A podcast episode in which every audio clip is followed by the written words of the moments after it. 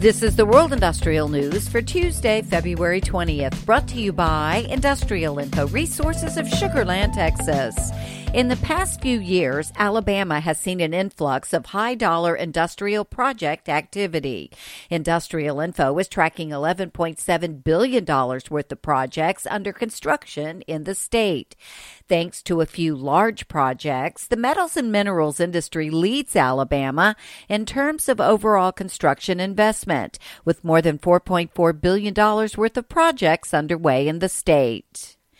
In announcing plans for its three point two four billion dollars Port of Lake Charles methanol plant last week, Lake Charles Methanol two revealed a switch in feedstocks, according to Industrial Info, which notes that the plant will now use natural gas as a feedstock instead of the originally planned petcoke. Peru's Antamina copper mine will expand its activities for another eight years and see two billion dollars in investment following the latest permit approval.